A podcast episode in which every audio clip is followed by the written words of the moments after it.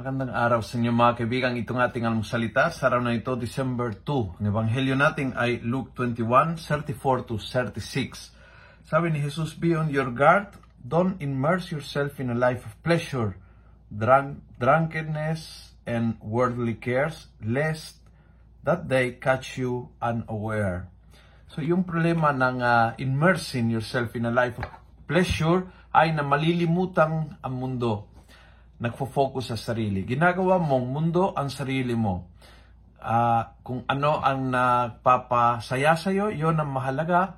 Kung ano ang hindi nagpapasaya sa iyo, yon ay hindi mahalaga. Ang problema is uh, hindi tayo aware sa ating kapaligiran. Wala tayong nawawala unti yung pakialam, concern sa uh, paligid. Kapitbahay, katrabaho, kamag-anak, mga kaibigan na matagal na wala akong uh, balita sa kanila, etc. Basta ako, kung anong masaya sa akin, uh, sige, go. Ang problema doon is, ginagawa mong mundo ang iyong sarili at nakalimutan mo yung mundo sa iyong kapaligiran. At God will talk to you sa iyong kapaligiran. Kaya sabi niya, watch and pray. Yun, yun ang, hindi ko binasa ending of today's gospel. Watch and pray ang suggestion ni Jesus. Watch, look around. Hindi yung sarili mo lang.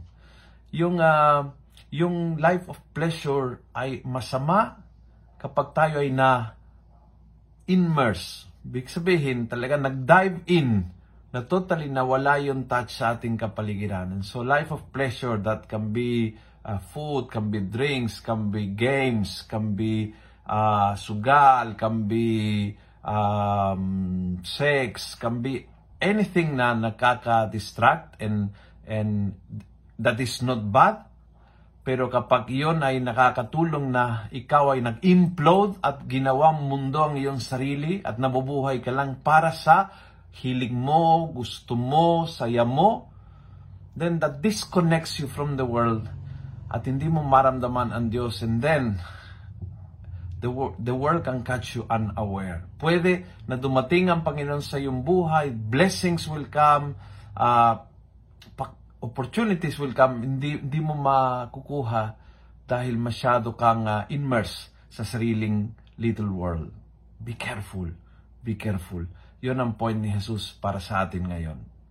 Kung nagustuhan mo ang video ito, pass it on. Punuin natin ang good news ang social media Gawin natin viral, araw-araw ang salita ng Diyos. And God bless.